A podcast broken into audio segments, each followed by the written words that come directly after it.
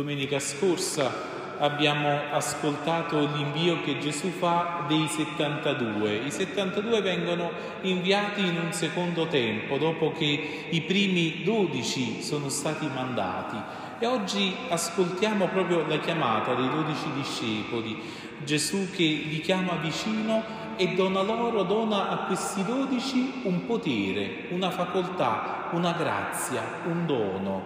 E questo dono cosa c'entra? Per chi è rivolto? Non è per se stessi. Noi tante volte pensiamo che il potere dia a noi qualche profitto, una capacità, un guadagno e tante volte noi ci andiamo a ingraziare questo o quella persona o quel santo o quell'altro santo, Dio stesso, per ricevere qualcosa per noi. Ma cos'è che ricevono questi dodici? Ricevono potere sugli spiriti impuri, ricevono il potere di guarire gli altri, di sanarli. È bello poter pensare che ciò che noi abbiamo ricevuto, anche di più bello, dal Signore, non è per noi stessi, ma è affinché la grazia di Dio passi attraverso di noi, affinché chi ci incontra riceva un dono, possa ricevere quella guarigione, quella cura che il Signore ha per gli altri e passa attraverso la nostra vita.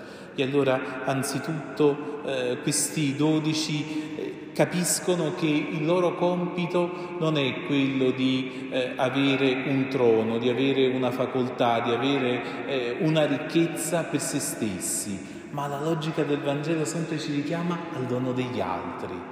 E così eh, il Vangelo di Matteo ci fa ascoltare proprio i nomi, questa chiamata, no? dice i nomi dei dodici apostoli sono, primo Simone chiamato eh, Pietro e poi Andrea suo fratello. Cosa fa Gesù?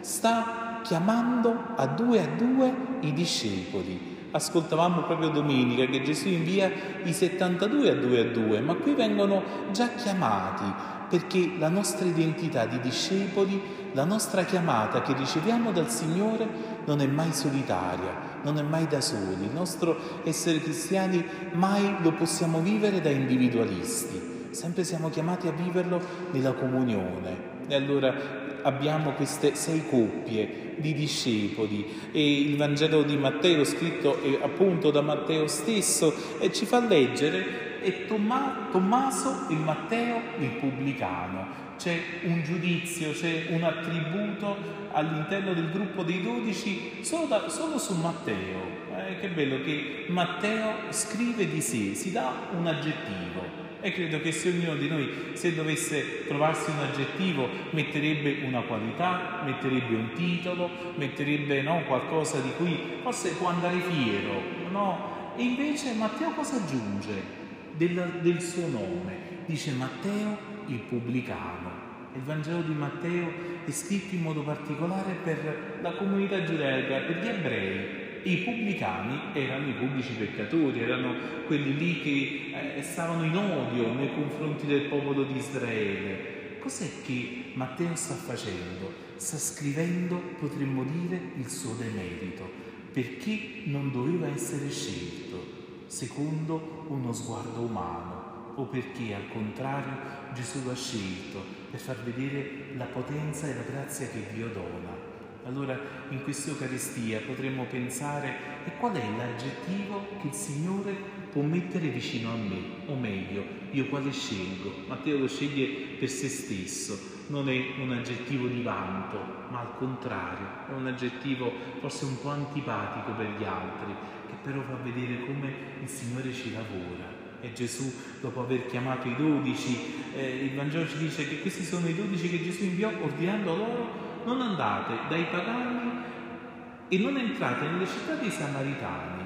Eh, da un ordine strano perché eh, Gesù è solito invece aprire le porte, rompere gli steccati e chiedere ai discepoli di andare in tutto il mondo. Eppure in questa prima fase, siamo al capitolo decimo di Matteo, quindi siamo proprio all'inizio, cos'è che Gesù fa con i discepoli? Non gli sta chiedendo ancora di andare in tutto il mondo, cosa che poi farà alla fine, che farà da risorto, ma Gesù chiede ai dodici di andare prima dalle pecore perdute della casa di Israele. Gesù chiama i dodici e non li manda lontano, non li manda a evangelizzare eh, quelle persone che noi pensiamo no, che abbiano bisogno del Vangelo che sono persi, no? i pagani, coloro che sono secondo Dio, o coloro che hanno un'altra fede, i samaritani che si sono divisi. Gesù manda i primi, manda i dodici alle pecore perdute della casa di Israele. Chi erano? Erano coloro che stavano vicini ai discepoli. Chi sono le pecore perdute nostre? Sono le persone che stanno a noi vicino, che noi conosciamo, che stanno nelle nostre case, che stanno nelle nostre famiglie e che non sono i cattivi di turno, ma sono quelle pecore che nel frattempo si sono perse, che non hanno trovato più il pastore. Allora noi siamo inviati alle persone a noi più vicine. E questo non solo fa bene a loro, non fa bene alle persone che mi stanno vicine perché ricevono il Vangelo, ma questo compito fa bene anzitutto a me, discepolo che sono chiamato ad annunciare il regno di Dio con le persone che stanno casomai a fianco a me, che sono i miei vicini. E perché questo? Perché questo mi aiuta a vivere ancora meglio la fede. Perché se sono mandato ai lontani posso fare una bella predica, mi posso far vedere in quei cinque minuti che annuncio il Vangelo e sono tutto buono, bello, bravo e santo molto più difficile è annunciare il Vangelo a chi mi vede 24 ore su 24, a chi mi vede 7 giorni su 7. Qui ci sono dei turisti, no? È, è bello eh, poter casomai fare un'omelia o, o, stare vicino alle persone che eh, casomai ci vediamo una volta l'anno no, è anche per voi, è più facile no? testimoniare casomai con il cameriere che vi serve in albergo, è più facile perché lo vedete, casomai l'anno prossimo ci chiede di non tornare più, non lo so, eh? e quindi una volta nella vita. Altra cosa, invece è farlo a casa, farlo nel vostro paese, con le persone che conoscete, questo implica una fatica in più, ma anche una crescita in più uscire fuori veramente l'uomo nuovo, il Gesù che, che, sta nel nostro cuore e che ogni giorno di più, ogni istante di più vuole crescere, vuole crescere nella bellezza del Vangelo. Allora che il Signore ci dia la grazia no? di essere testimoni e strada facendo in tutti i viaggi, quello delle vacanze o quello del ritorno a casa.